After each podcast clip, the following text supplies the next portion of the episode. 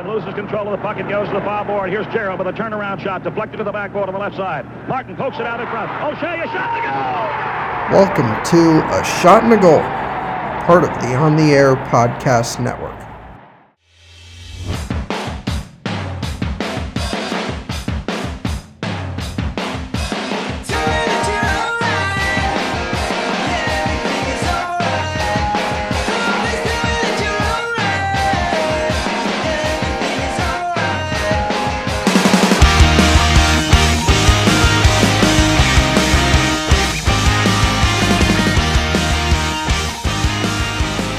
Everything is all right here from my Connecticut studios, my parents' house. So, welcome to episode 32 of A Shot and a Goal, the podcast about hockey broadcasters.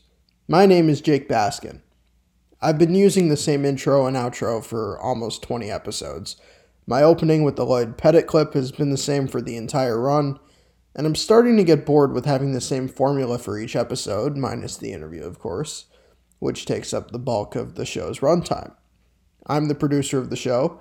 It's a very low budget, no budget operation. So I think over the next few episodes, the ones I record and release before school starts, I'm going to tinker with the intro and outro and see the ways I can make it temporarily less stale to me. I know after I stick with something for a few months, I'll get bored and go through this whole process again. As the hockey season is winding down, and I know it's only the second round, but it is starting to wind down, it's almost September. I still have a lot of questions in regards to next season. There are head coach openings in Washington and possibly Calgary, GM openings in Florida and Arizona. The TV broadcast job in Tampa Bay has still not been announced. And then on the ice, I certainly don't think they'll go back to bubbles, but when are fans let back in? Do broadcasters get to travel? Will they once we have a vaccine, or do teams choose to cheap out after hearing them call games from a studio? Do the minor leagues even play? I hope so. What hockey will I be able to watch in the offseason? I believe I said this during the pause, but baseball and basketball fans at other leagues or versions of the sport to watch. I think the European leagues start soon, but how much of that will we get on TV here in North America? A lot of stuff people above my pay grade still have to figure out. On to the guest today. Bruce Ciskie is someone I've been following on Twitter for a number of years now, and did think in the back of my mind that he'd be a good guest to have on the podcast. Bruce is the radio voice of the University of Minnesota Duluth Bulldogs, the still two-time defending champions of NCAA Division I men's hockey. He's been with the team outside of one half season since 2005, so we've seen the team get really, really good, and it's called three championships and four Frozen Fours. We will talk about calling championship games, as well as the reason he missed half a year. We'll also talk about working with an analyst on radio, watching players move on in the NHL, as well as his other media jobs, blogging and hosting a radio show. Bruce and I actually recorded this interview between the third and fourth overtime periods of the Lightning Blue Jackets quintuple overtime game. Bruce, who roots for the Lightning, asked me if I'd be willing to wait to conduct the interview until after the game is over. Then, after the third overtime, was like, screw it, want to get this done now? So we did, and I think we only missed about six minutes of action in the fourth overtime, and obviously, the recording of this podcast did not overlap with Brayden Point's goal. So that's good. We do discuss the longest game he has ever worked. If by any chance you're wondering about my answer to that question, I have not actually worked any overtime game in my time with NSN, at least not in hockey. I've only worked four hockey games total there, and the only overtime game I worked was at the high school level, the first hockey game I ever called between Keene High School, go Blackbirds, and the Lebanon High School Co op, both in New Hampshire. I believe those were 15 minute periods and an 8 minute overtime. Either way, that game ended in a 5 5 tie. Imagine the first hockey game you ever called being a tie. Still love those guys at Keene, though. This is Bruce Ciskie from the University of Minnesota Duluth on episode 32 of A Shot and a Goal. The draw, Mikey Anderson gives them Mackay on the half wall right. Mackay Gets away from Farmer's defense. Back up top, Mikey Anderson walks in. He's got room and he scores! Mikey Anderson, it's 2-0 Bulldogs! Hi, and welcome to episode 32 of A Shot and a Goal, part of the On the Air Podcast Network. I'm Jake Baskin. With me today, we are finally going back to the college hockey ranks after I don't know how long of an absence. from the University of Minnesota Duluth Bulldogs, we have Bruce Ciskie. How's it going, Bruce? Hi, Jake. Good, uh, good to be here. It's been uh, we've been trying to get this thing done for a while, so I'm glad we're finally able to get it done. Yeah, I agree. And we had this interview delayed by about an hour because of the Tampa Columbus overtime game, which is still going. Yeah. As we record this. This is nuts, man. I, I telling you this before we started recording. I, I, I the Notre Dame UMass uh, five overtime game a couple of years ago. I listened to that one. I don't know the last time I get to sit back and watch a game like this. And and the only thing that's driving me nuts is Mike Gilberry keeps wanting it to end. I don't know, he must have a date or something. I don't know. In the bubble in Toronto, I guess so. I yeah, I don't know how that works, but he's got to have something going on that he wants to be out of there. I don't know what that would be. So I'll move this relevant question up to the top. What's the longest game you've ever called? Uh, St. Cloud State. We had two, three overtime games against them back in the WCHA days. One was 2007. The other one was 2011. Uh, they were both deciding games of the series. Uh, St. Cloud won the one there in 2007. I think that was slightly longer than the one that was in Duluth in 2011, the UMD one to advance into the Final Five. So, yeah, those are the two. And honestly, Jake, I have to be honest, I can't remember which one was longer. I think the one in St. Cloud was a couple of minutes longer. How have you been doing during the shutdown, and what have you been up to? Uh, trying to just kind of make sure everybody's mental health is taken care of, to be honest. And, and that's not a that's not a slight or anything. It's you know you, you've taken everybody basically out of their routine. I've got elderly parents that I have to make sure are taken care of because uh, I don't want them out and about very much. And, um, so a lot of that, and I've been working every day. We still haven't shut the office down, so we're still going in every day and create and try to create radio magic for everybody here in the uh, Twin Ports. So working and uh, finding things to watch on Netflix, and very happy to have the you know the sport that we all enjoy you know, back in, in the everyday balance of things. And, you know, that's, you know, that's baseball, that's hockey, and even a little bit of NBA. When did you decide you wanted to be a sp- uh, sports broadcaster? And what made you want to? Uh, well, what made me want to is the fact I couldn't do anything. Uh, I'm not very athletic, never was. And so that's kind of what got me into it. I was probably 10 or 11 years old. And, you know, we all have those moments where you realize, yeah, I'm not to this isn't going to take you very far in life. And I knew I was going to be a college athlete at any time. So I figured this is a good way to stick, you know, stick around the sports. I don't have the patience to coach. I've been reminded of that a few times over the years. So this is a nice spot for me. I can, uh, I can still enjoy the games and, and kind of get wrapped up in the games because that's the fun part of the whole thing. And I don't have to worry about actually being accountable for what happens out there. So take me through your career path, what you've done so far in your career. So I was in college in Superior, Wisconsin, UWS, University of Wisconsin Superior, and uh, they have a campus radio station that uh, broadcast that used to broadcast uh, local high school football, and they were the station in the area that you know Maple, Wisconsin is what a high school was, and they did all their games. So they had a guy that would go out on Friday nights, call a game, and I tagged along one year helping the stats, spotting, things like that. And the next year he was busy with a different gig. So they asked me if I wanted to call the games. I said, well, sure, I'll call high school football games. And so this would have been the fall of 1997. Started calling high school football games. Really enjoyed it. Uh, don't think I was very good at it, but I really enjoyed doing it. I'm still 20 years old. I had no idea what I was doing. And that kind of led to a part-time job with a, a commercial radio station in Duluth. And I've been involved in radio business pretty much ever since. I started doing play-by-play for them. I think it was 1998. And by 2005, I had the UMD job because I basically fell into it. The guy that was doing it had been doing it for 17 years, resigned after the first weekend of the year because of a dispute with management, and they needed somebody that was in the building that could call hockey games. And I was literally the only guy in the building that was available and actually knew how to call hockey games. So you're from the Upper Midwest, Superior, Wisconsin, right over the river. Yep. From yep. yep. From Duluth. Superior. Yep, which is right across uh, a couple of bridges from Duluth. they're, they're called the Twin Ports. It's it's no different for you know a lot of folks that you know Minnesota, Little Fargo, Moorhead. Same, they're basically one city separated by a river. East Grand Forks, Grand Forks, kind of the same thing. It's one city separated by a river.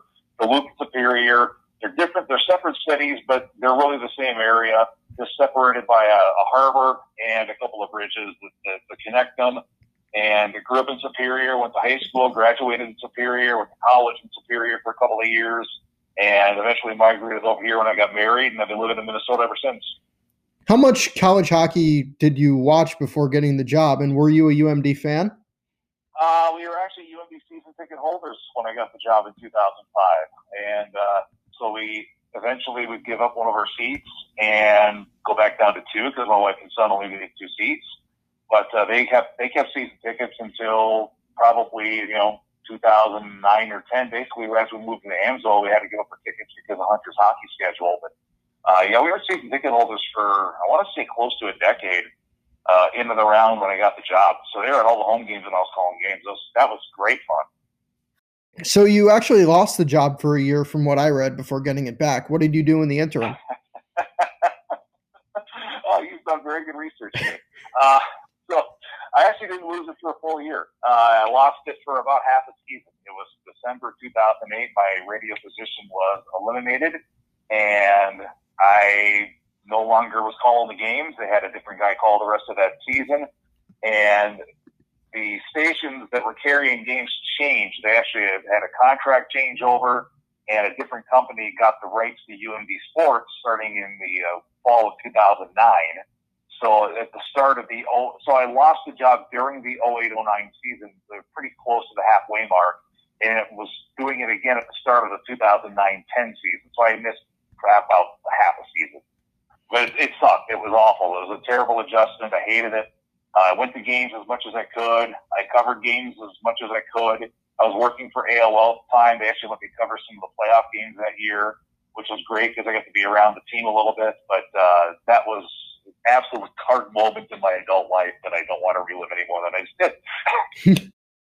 What's your travel schedule like? How much do you travel with the team? And in addition to that, because of previous guests, I have asked this: Do you call any women's games?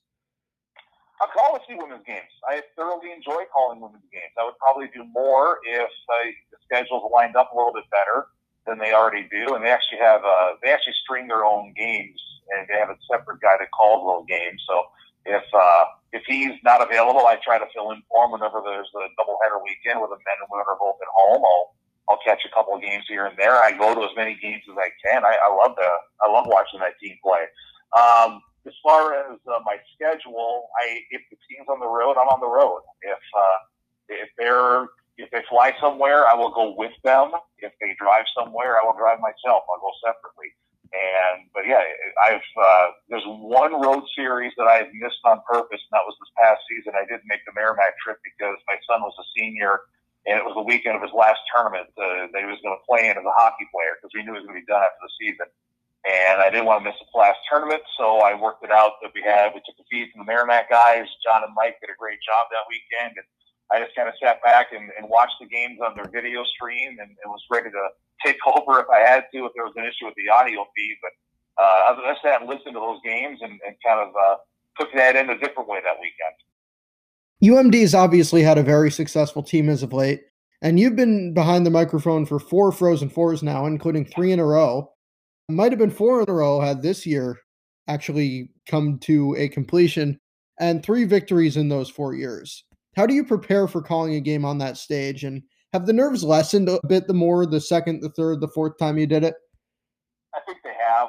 Um, first off, I, I count my blessings whenever I do a game. It doesn't matter what you know, it's an exhibition game or a, a non-conference game or you know, you know, some mundane league game in Kalamazoo. It, it's uh, it's a blessing to have that job, and it's a special time when when this team gets into the NCAA tournament. There's actually uh, us sitting in Sioux Falls uh, before the regional that they had there in 2018. And, uh, I was hanging out with the TV guy that was there from uh, from Duluth, and we were going to go grab dinner when he was done doing his live shots. I'm sitting there looking at the boards. And of course, you got the NCAA stickers are all up on the boards, and so I'm just looking at Minnesota Duluth there, and I'm thinking back at how many times I've been able to go to a game and see those boards, the way that they are for the NCAA's, and how special it is to be a part of this program right now, and what how you know how good they've been for a pretty sustained period of time.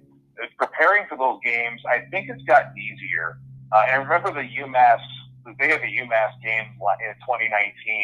I've told people this story before. I don't think this is new for anybody who knows me but I, I was pretty open about with my family and some friends that Saturday during the day as I'm sitting in the hotel watching the, the UMass video that was available to me on the ESPN app. I'm, I, I just kept thinking to myself, I, I think we've got this. And I had never felt that confident going into a championship game before. Never. It, it mm-hmm. was it was almost it was almost weird. I almost had to try to talk myself into thinking that I was wrong and of course, as you all know, it turned out that that was exactly what happened. It was it was UMD's game for pretty much the outset that Saturday night. So I, I think it's gotten a little bit easier to prepare. It's gotten a little less nerve wracking, but it's still those days.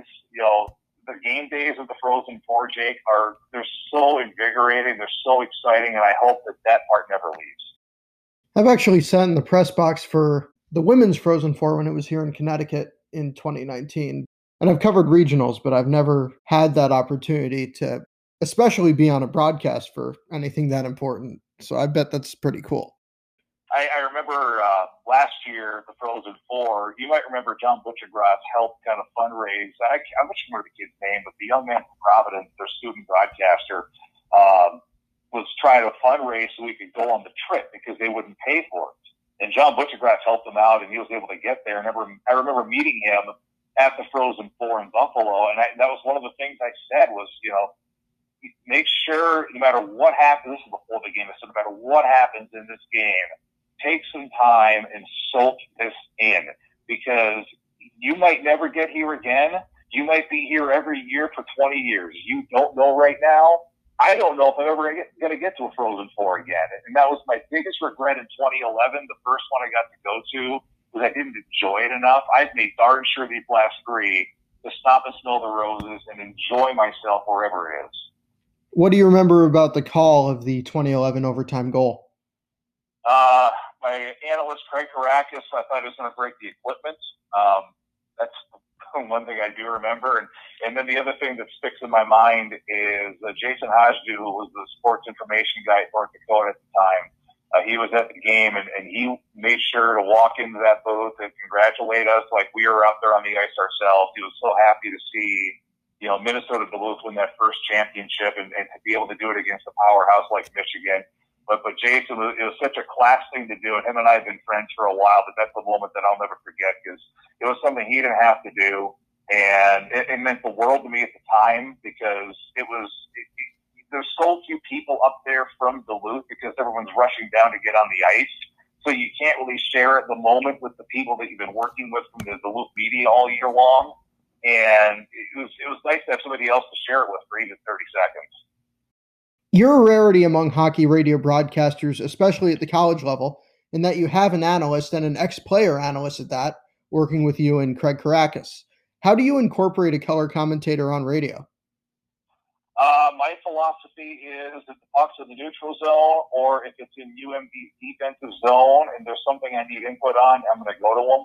Um, and that's it, it's it's been that way I think for a while. I kind of developed that over time because I figured out that he needed to talk more than he was when games are flowing the way that you hope that they flow. And when there's a whistle, I'm going to reset time and score, and he's going to get an opportunity to talk um, almost every time. It, it, you know, if I haven't had to read, then that's obviously a little different scenario. But if uh, if I'm able to, he's going to get a chance to talk every time there's a whistle. And then if you know plays flowing for a while, and then there's something I need input on, I'm going to go to him as much as I can because you know he's there because he's smarter than I am. He knows the game more than I do, and he's going to help the audience learn something about the game through what he's going to tell them. And I got to let him do that part of the job. Tell me about your time as a blogger. Did writing about hockey help you at all with calling it? A little bit. Uh, it helped me kind of. I don't say it helped me see things more clearly. My kid playing the game really helped me see things more clearly. Um, but it, it helped me articulate what I was seeing during the game.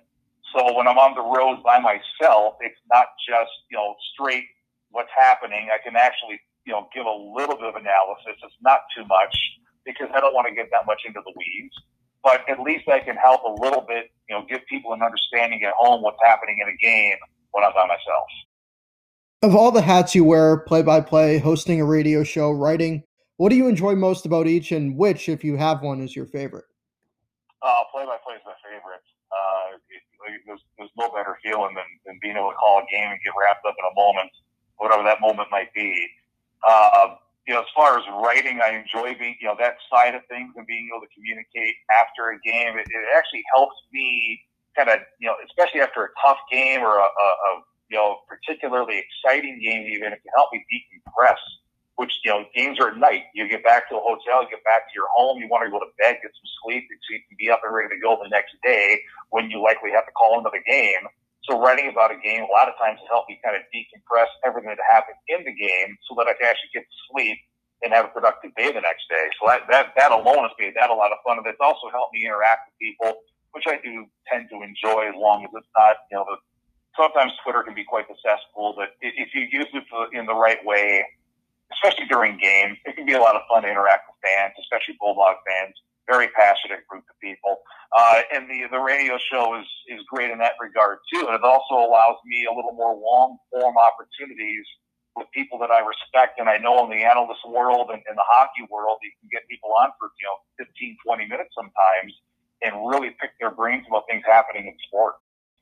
What do you talk about on your show? Uh, it's a lot of hockey during hockey season. It's a lot of UMD sports during UMD season. We typically get a couple of coaches and uh, at least one or two student athletes on the show every week uh, when they're in season. Obviously, that's not happening right now, but uh, it's a lot of that. And once in a while, we'll uh, we'll go into the political weeds because politics always fascinating me, especially local politics. We got a couple of news people we talk to once in a while for that. Uh, otherwise, it's a lot of sports, and it, it's you know one or two guests a show, and it's a lot of analysts, writers that, that can help break things down, analyze things, and, and give people a better understanding of what they're seeing. I have never hosted a radio show. I don't think I'd enjoy it as much as a lot of people do, but I have written mostly about hockey, and I have done play-by-play of a lot of sports. And I certainly agree with you that play-by-play is my absolute favorite thing to do. Uh, it's it's the best thing to be able to do. It's, it's just it's so much fun. I'm glad I fell into it. UMD has sent players to the NHL since long before I was born, like Chico Resch and Dave Langevin and Brett Hull. But in your time with the team, you've watched a lot of players come through Duluth and make it to the NHL. Does that add any further excitement to your job? And how much do you keep in contact with players after they move on? Keep in some contact with some guys. Uh, I try not to be the guy who's bugging them all the time, but if I uh, if you know if I see somebody do something special, I'm gonna drop a text or a Facebook message, you know, just to congratulate them. You know, let them know I'm still thinking about them. And but yeah, it, it's you know not long after uh, we got Directv, which was like 2006 or so. We started getting center ice every year. It was so much fun to be able to track the guys that were uh, that were making it to the NHL and get to watch them play at that level. And frankly, it still is. You know, I, I I charted out all the guys that were on the you know the training camp rosters uh, around the league, and you know I, I was, my kid and I were just talking here about you know like the Boston Bruins. They're not my favorite team, but last year once Karson Kuhlman got in that Bruins lineup, that was the team I was going to tank for. I, I very much wanted to see them win the Stanley Cup, and frankly, you know, wouldn't mind seeing that again. Karson Kuhlman is a tremendous individual and, and somebody that I will root for. I don't care where he is. I'm an Islanders fan, but if they don't win, I want to see someone from the state of Connecticut lift the cup. Yep. We got to, we got to go to Virginia a couple of years ago, and the Capitals won that Michigan and had it there. Uh, I've said it. I don't care how many times I see it. If there's a if there's a guy from around here that wins it and, and has a public event, I'm going to do what I can to go to it. I, I don't care how old I am. I don't care how many times I get to see it. it it's the Stanley Cup, man. It's uh, it doesn't get better than that. It's real special to see anytime you get to see it. You talked about high school football, but what other sports beside hockey have you called? Uh, let's see, football. Uh, football probably the one I've done the most and the one that I've enjoyed the most outside of hockey. Uh, I've done baseball, I've done basketball. Those are the only sports I've done. I've actually there's been a couple times we kicked around the idea of doing some soccer. It never came about. And same thing with volleyball. It, never, it just never came to fruition. it's not that I don't want to. It's that it's just the opportunity didn't present itself at the right time. So uh, those are the, the the big four, I guess you can call them: football, hockey, baseball, basketball. The four that I've done. I've done volleyball. Volleyball is really fun, but you know what's really really fun? Lacrosse. I love working lacrosse when I get that opportunity. My kids played it for a few years. It's uh, yeah, lacrosse is a lot of fun. I, I, I guess I should have mentioned that one. That's a good call on your part. That would be another one that uh, I haven't done yet and haven't had a chance to do yet. But uh, somebody asked me to, and the opportunity was right. I certainly would jump in if I could. Last question: Do you have any long-term or end goals for your career, or as the voice of a college hockey powerhouse, are you pretty much set where you are? Look. I, I'm not going to lie. If if the right opportunity presented itself, I'd certainly take a look at it. Um, that said, I love living where I do. I love the people I'm around. My family's all here, and as long as that's the case, you know, I, I, I feel I don't feel like I'm, I'm stuck here or anything like that. I really enjoy it here. I enjoy the people I work with uh, with UMD, and I, it's not like I'm sitting here actively trying to find something else. So you know, I, I, might not be much of an answer, but that's the best I can do for you. I'm not looking, but I'm also not going to hang up the phone if somebody calls me. All right, Bruce. Glad we could finally get this done. The game is still going in quadruple overtime as we as we finish this recording. Thank you for finally coming on. Have a great rest of your day, and I hope I get this interview out soon. Keep grinding, Jake. Thanks a lot for doing this. Will be appreciated. That was Bruce Ciskie the radio voice of the University of Minnesota Duluth. Thanks to him for coming on. You know, I grew up a fan of the Minnesota Golden Gophers hockey team. I never much cared for UMD. I've become much less of a fan of teams in general, so it's easier if, when, I get a broadcasting job somewhere. Bruce might have known that already, but I didn't tell him, and if he knew, he didn't hold it against me. That'll do it for episode 32 of A Shot and a Goal. You can follow me on Twitter at Jake Baskin PXP. I also own the handle at a shot and a goal, though I just use that to retweet myself. Up next, we have a guest that I've wanted to land for quite some time, and I jumped on the bandwagon by messaging him the day he landed an NHL job. You may have guessed this already. I'm talking about Everett Fitzhugh, the new voice of the Seattle Kraken. After Everett, you'll hear from Billy Jaffe and Cam McGuire. See you on Friday.